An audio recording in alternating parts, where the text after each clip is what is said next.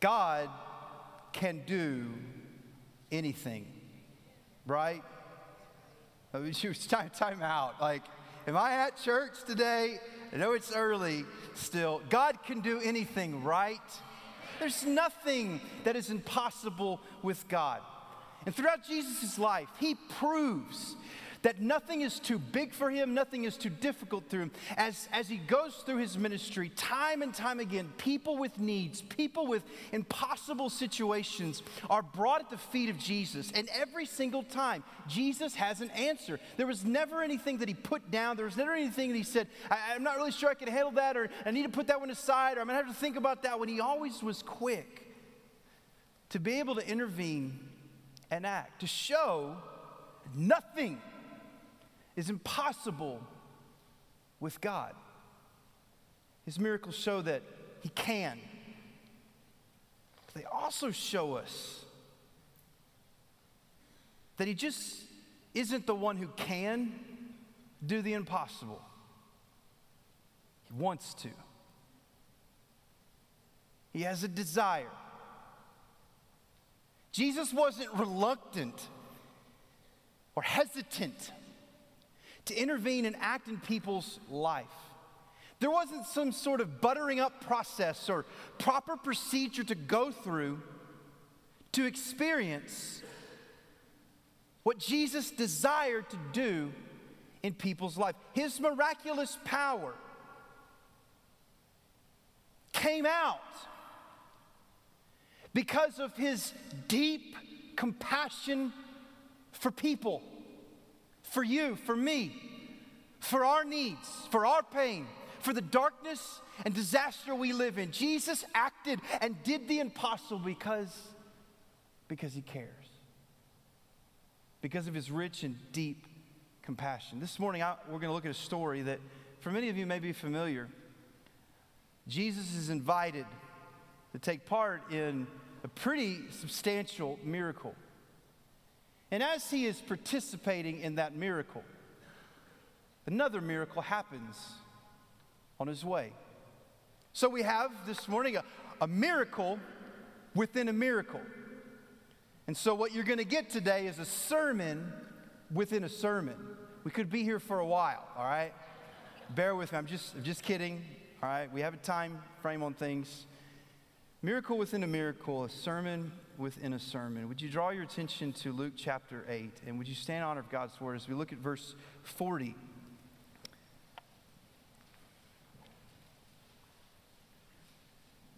And when Jesus returned, the crowd welcomed him, for they were all waiting for him. And there came a man named Jairus, who was a ruler of the synagogue.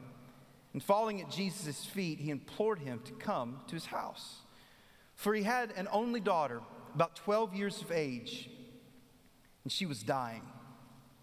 As Jesus went, the people pressed around him. There was a woman who had a discharge of blood for 12 years. And though she had spent all her living on physicians, she could not be healed by anyone. She came up behind him and she touched the fringe of his garment, and immediately her discharge of blood ceased. And Jesus said, who was it that touched me? When all denied it, Peter said, Master, come on, the, the crowd surrounds you and are pressing in on you. But Jesus said, No, no, no, someone touched me, for I perceive that power has gone out from me. When the woman saw that she was not hidden, she came trembling and falling down before him. She declared in the presence of all the people why she had touched him and how she had been immediately healed. And he said to her, Daughter, your faith has made you well. Go in peace. And while he was still speaking, someone from the ruler's house came and said, Your daughter is dead. Do not trouble the teacher anymore. But Jesus, on hearing this, answered him, Do not fear, only believe, and she will be well. Can be seated this morning. This is a, a, beautiful story, a story that many of you have probably read. And I'm certain if you've been in church for some time, you've probably had a sermon or two preached on this passage of Scripture and on this story. It's a unique story, a miracle within a miracle. Two for the price of one, if you will. But what I want to draw your attention this morning as we look at this story, in particular, I want you to notice and I want to draw your attention to the compassion that Jesus had for the people he encountered that day. It was his compassion that led him to do what he did. The outpouring of his power came as a result of his compassion for those who needed his power. As you look at verse 40, you can't help but notice a familiar picture that Jesus dealt with oftentimes in his ministry, and that was the crowds. Everywhere Jesus went by this point in time in his ministry, there were people. In fact, just before this, he had gotten on a boat been involved in a storm to kind of get away from the people. He gets off of the boat. He's immediately greeted by a man who's possessed by a demon. And as soon as that demon is cast out of this man, there are the crowds again, wanting, looking for him, wanting to be a part, wanting him to meet their needs, wanting to see and watch what this Jesus could do and what he would do for them. And that's what I want you to notice about Jesus and about his compassion that his compassion was personally accessible. The crowds cannot wait for him to get back to his healing, which they'd come to know him for. He steps off the boat, there they are. He was so unlike other religious leaders of his day and, and since that day. He wasn't in a ivory tower. He wasn't protected from the people. He didn't enter places and walk through places with pomp and circumstance and with his massive, well dressed entourage. No, Jesus was a man in the streets, the fields, boats, by the sea, in the synagogues, in their homes. He was a man with the people. He was so high and mighty, yet so humble, compassionate. When you think about it, Jesus spent his entire ministry in the public eye, around crowds like this. And crowds like this would eventually become really dangerous for him. They, they dogged him, they crushed him, they misunderstood him, they endangered him, they even sometimes tried to kill him. Most of the crowds that Jesus was gathered around, that he found and, and met and, and, and pressed in upon him, they weren't made of believers. No, they were made of fickle people. In fact, likely that day, those eyewitness to these two miracles, likely that day in that crowd, there were some that one day would be screaming and another crowd for his blood. They were looking for miracles, they were looking for solution pro- problems to solutions to human problems. They were, they were looking for physical and social problems to be dealt with. Some were there trying to trip him up, to make him blaspheming, to get him in trouble. Yet he was still accessible to them. He proved who he was, he showed them who God really was. And in the midst of all that, he preached that God would forgive their sins if they would cry out in humility for forgiveness. Jesus came for all of us. His compassion extends to the humble, but I want you to hear something. His compassion also extends to the arrogant self righteous, hard hearted, the rebellious, the advantage taker, the fickle. No matter who you are or what your angle is, why you're here, what you have done or what you haven't done. Jesus is accessible to you. He is not ashamed of you, He is not embarrassed by you. He lets us press in, come in for the right reasons and for the wrong reasons. And so, in the midst of the crowd pressing in on him, there are two individuals that capture the attention of Jesus. And the story begins to unfold. All attention is drawn to these two people. The first is a religious leader, the second is a woman. Both characters are very similar in that they share the same scene. share the same moment, but in many ways they couldn't be more different. One is a man, one is a woman, one is rich, one is poor. One has a name, one remains nameless. One is revered and exalted, and one is vilified and despised. One is respected, and one is rejected. One is used to being honored, and one is used to being scorned. One has a 12 year old daughter dying, and one has a 12 year old disease. One leads the synagogue, would have been considered the pastor of the synagogue and God's people. One has been excommunicated and unwelcomed to the synagogue. Here in this story, you see Jesus embracing the extremes.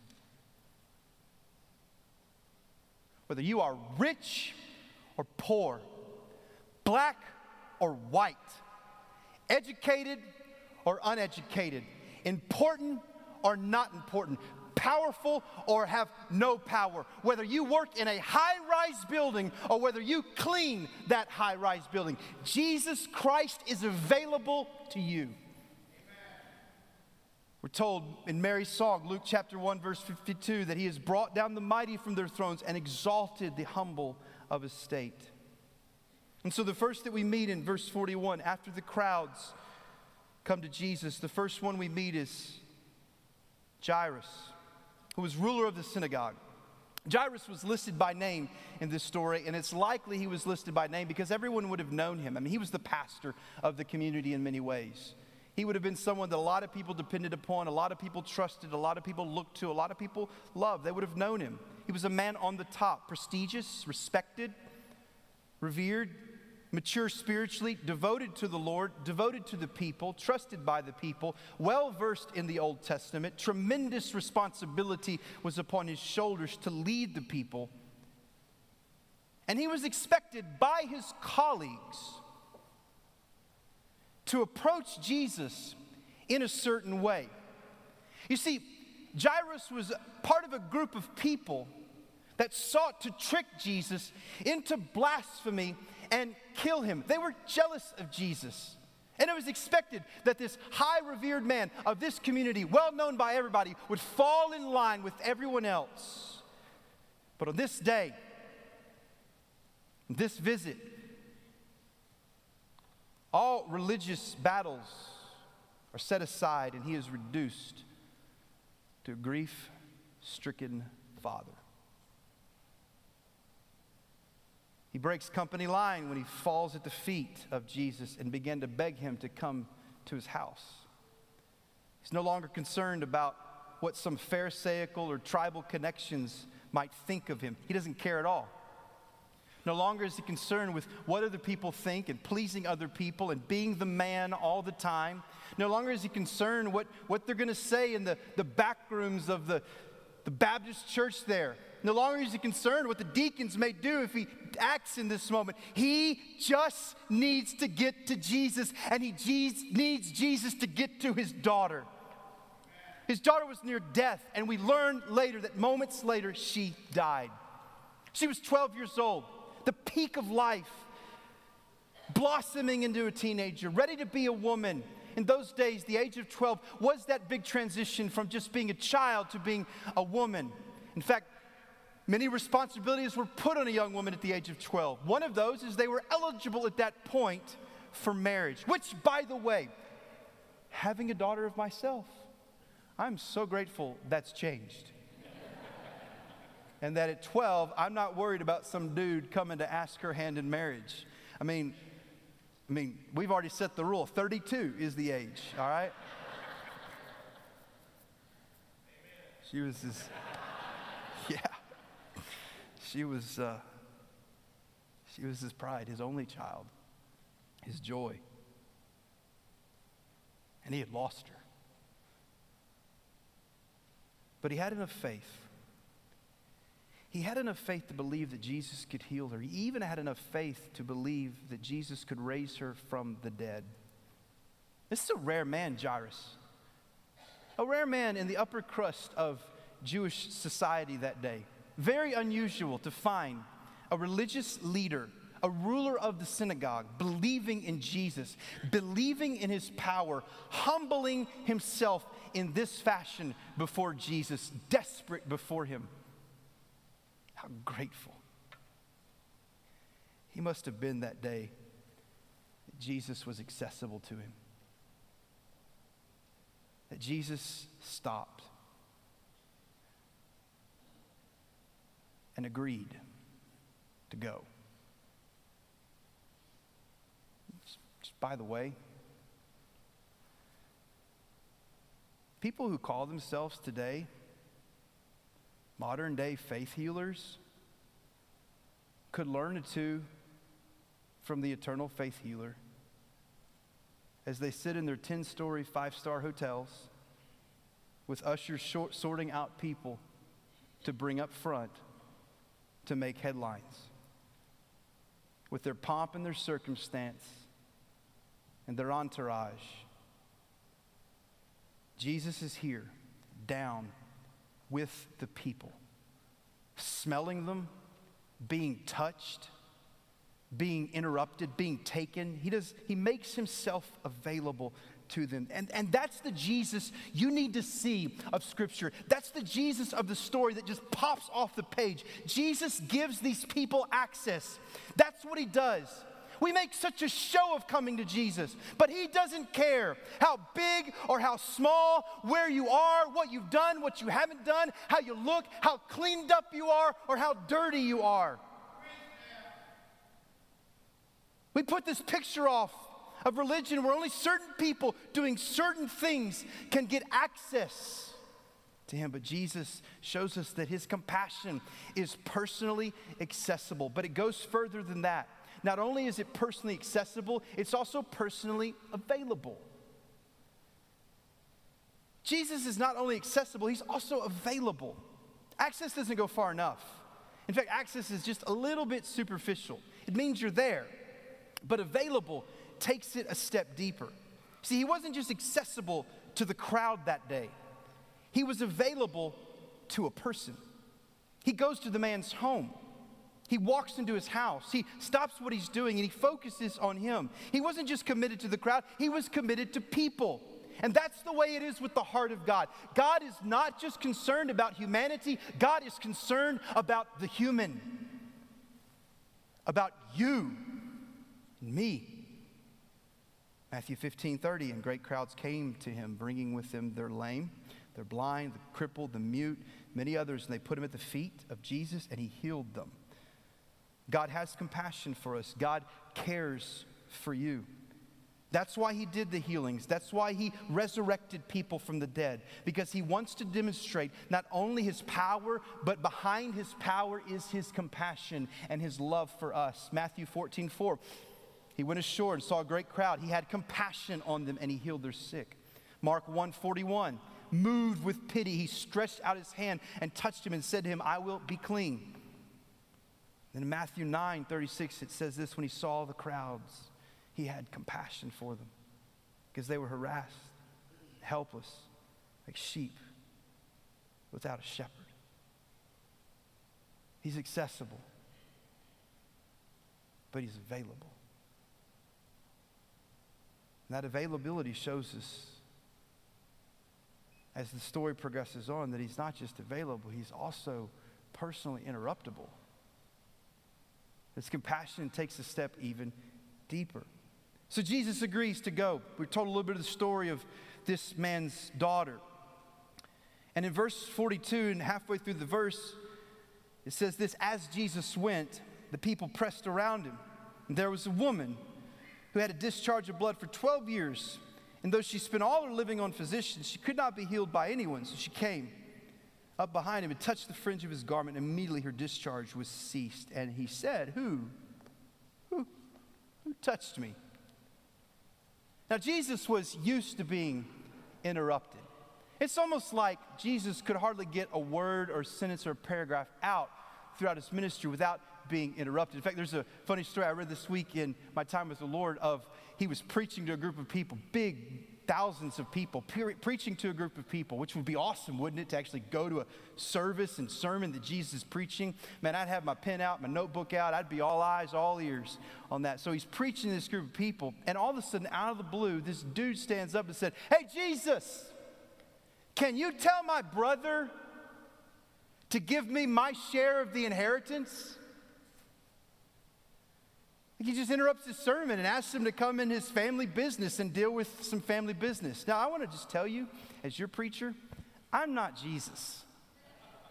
So please, like, don't just stand up and interrupt me and say, hey, my wife and I are kind of arguing about what we're supposed to eat today for lunch. Can you fix that? No, I cannot fix that. Good luck. Sit down. He's used to being interrupted. And it never bothered him. Such limited time, such important things to do, such necessary things to be a part of. And yet he was okay with being interrupted. So he's walking through, and a woman just reaches out, touches the hem of his garment, just I don't know if, if she grabbed it. I don't think she grabbed it. The word doesn't, doesn't, doesn't seem to indicate that. It just seems to indicate that she just reached and brushed her head past. We're told that this woman had a bleeding problem. Likely, it was some sort of thyroid problem, maybe a cancer of some type.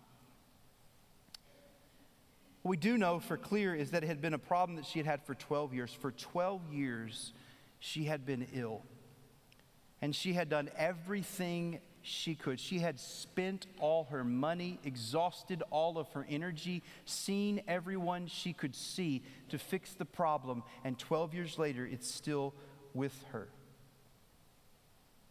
12 years is as long as Jairus' daughter had been alive. For them, it was 12 years of joy, but for her, 12 years of suffering. This suffering and this bleeding that was constant would have made her ceremonially unclean. She would not have been able to worship at the temple. She would have been excluded because of the uncleanliness from the synagogue. She was an outcast from society. The physical effects and the spiritual effects that that put upon her weighed heavy on her, I imagine. She is spent. She is at her wits' end. But she hears of the man that's fixed things for people, that's healed people. She's heard about the power. She's at the other end of the social spectrum than the man who is involved here. She's really not welcome in the crowd that she's a part of that day because of her issue. Likely she had hidden it long enough to get to where she was going, to get as close as she could. But that day, all the social boundaries, all the embarrassment, all the rejection, she had reached a point where she doesn't care anymore, just like Jairus didn't care anymore. And that's where we find the similarities with these two people. He goes in, she goes in. He falls at his feet, she falls at his feet. And in their own way, they plead for the great healer with the power of God to intervene in their situation. Neither of them, neither one of them cared what anyone else thought. Neither one of them cared about the crowd. They had to get to Jesus. So she, she pushes through the crowd, knowing his power, saying in her mind to herself, if I can just touch him, if I can just touch him, if I can just, just touch him, I'll get well. Because there's so much power in him. There's so much power flowing from him. If I can just get in, if I can just touch, I'll, I'll be healed. You know, there's, there's truth to that.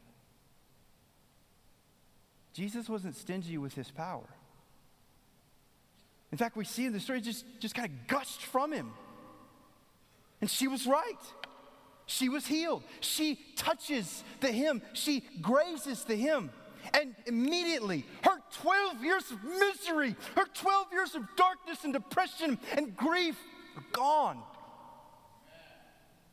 This is not superstition. This is not some hocus pocus. I want you to understand what's taking place here. This is faith in the power of Jesus and the belief that he had such immense power that flowed from him. What must that have felt like for? That as she in faith reaches out, he honors her faith. Jesus had healed people already plenty of times without faith. But I want you to understand something, friends. He has never saved anyone without faith. What this woman shows us is that she is well on her way to salvation as she's believing in the power of Jesus. And that could have been it. The story could have stopped right here. We could have gone on to Jairus' story and seen how Jesus walks in the house and he says, She's not dead. Get up, child. Child gets up and there's a resurrected life right there. But, but it didn't stop. What stopped was Jesus. And that's the last thing I want you to see about this compassion. It's, it's accessible, it's available, it's interruptible, but it's also inexhaustible. What takes place next is interesting. Jesus was a, high, a man on high demand that day. He had places to be, people to heal. He needed to rest. His time on earth was limited. The GPS was already set for Golgotha. But notice what he does. He stops and he asks the question. Verse 45 Who touched me? I love Peter's response. And everybody was like, Not me. If I denied it, Master. The crowds are surrounding you, pressing in on you. He's like, Really? Jesus, who touched you? They all did. Like, they're so, they're touching all of us. They are so up in our space. They are so up in our grill right now, Jesus. And you're asking me who touched me. Everybody touched you, Jesus. Jesus says, Whoa. Did he not know? And I think he knew exactly who touched him and what he did for her. I think Jesus knew what was going to take place before he ever got off the boat that day. I think as he walked on through the crowd, he knew right what he was walking into. It wasn't that he needed information about who touched him, it was that he wasn't done with her yet. She knew, he knew she needed more than just physical healing. And that's what we see about Jesus that he exhausts all his energies and all his efforts to the end of what he needs to do. He could have let the lady go on physically well, but there was other things that needed to be taken care of. She needed to be restored socially, publicly, but she also needed to be restored spiritually to God, and only He was the one that could affirm that. He's never short. Jesus never cuts it off. He is the God of details, and his attention is inexhaustible until he gets done what needs to be done. I want you to understand Jesus knows your circumstance, your dilemma, your problem far greater than you do. He knows how many seconds you've lost sleep over it. He knows how many tears you've cried over it. He knows how much pain it's caused you and others. And so Jesus says, No, no, no, no, no. I, I perceive someone's, t- someone's touched me, for I perceive that power has gone out of me. Wow. Jesus felt what he did. Listen, the power of God is not impersonal. It's personal in the nature of God. And when the power of God flows, from him to you, he fills the flow. What a thought. What a thought that Jesus felt what that woman's faith received from him that day. His life pours into us. We feel the power. We feel the infusion of the spiritual power into our life, and we see it evidenced in our life. Certainly, this day, this woman felt the power. She saw it evidenced in her life, but did you ever stop and think that God feels it too? That our Lord experienced, actually felt the outflow of His power. God is not impersonal. He's not detached. He's not just the big man upstairs. No, He is the man with us, down beside us, giving of who He is and Himself for us. And when God touches a life, power flows and He feels the flow. When one receives the power of God into their life or her life, it does not come without personal involvement from God. Think about the most powerful thing that God has ever done saving us.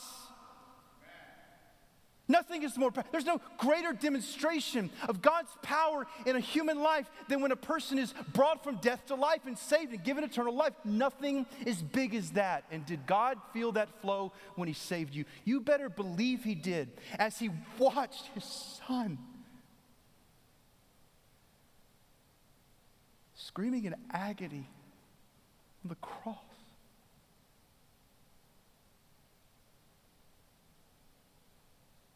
And Jesus felt every, every sin and shame and guilt ridden action that you and I have ever done or thought as the weight of his Father's wrath and hell fell on him there on that cross. He felt the flow of the power that came out of that moment as he gave his life. It's personal with him.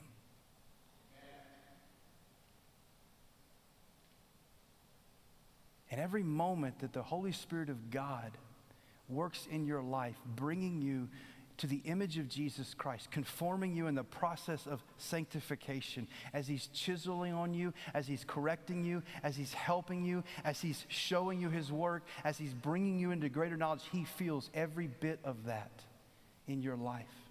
One day when you're glorified, He feels every bit of that. He feels everything he does. Every time he heals a person and touches a marriage and intervenes in a situation in life, he feels that. It's personal with him. His compassion is so deep, it's so real. It's not some foreign idea on the outside, it's an intimate, living, personal union of life with the living, eternal God, and he feels the flow. This is the end of any sort of magic or any sort of superstition, super, whatever the word is.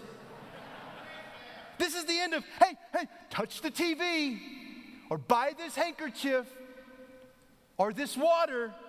No, no, no, no, no, no, no. That's not what takes place here. What we have is the personal power of God flowing from Him to us by the avenue of faith into the personal, through the personal, inexhaustible Jesus Christ. He's personally involved, inexhaustibly completing what He starts. And at the end of this story, what we have is not just a woman who is healed, but a woman whose, whose life is changed. And not just a dad that's comforted, but a daughter that is revived. So, Jesus, He knows you, He loves you. He knows your hurts, He knows your needs. And He is accessible to you, He is available to you, He is interruptible to you. And He will stop at nothing. There is nothing off the table. He will inexhaustibly work to meet your need. And it's personal with Him. There is not a person too great or too small. There is not a person clean enough or too dirty. There is no sin too great or life too small. Yeah, that's, that's the beautiful thing about this morning as I was walking through the lawn outside. You noticed when you came in, there's a bunch of crosses that represent the lives of children whose life was taken from them before they came into this world. And I think it's an important thing that we as Christians recognize that and do everything we can to see that stop. But I want you to think about this. Those crosses represent a small life, minuscule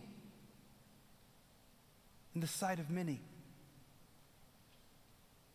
But they mean a lot to Jesus.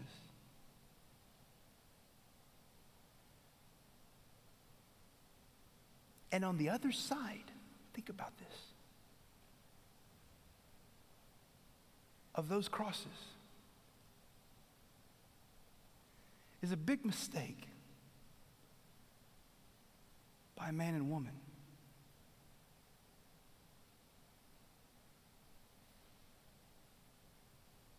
And just as Jesus has compassion on this life, Jesus also has compassion on these lives. And just as he has taken care and covered these lives, Jesus will inexhaustibly, he gave himself on the cross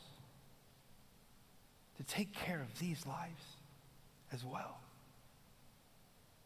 Nothing is too great or ugly or shameful.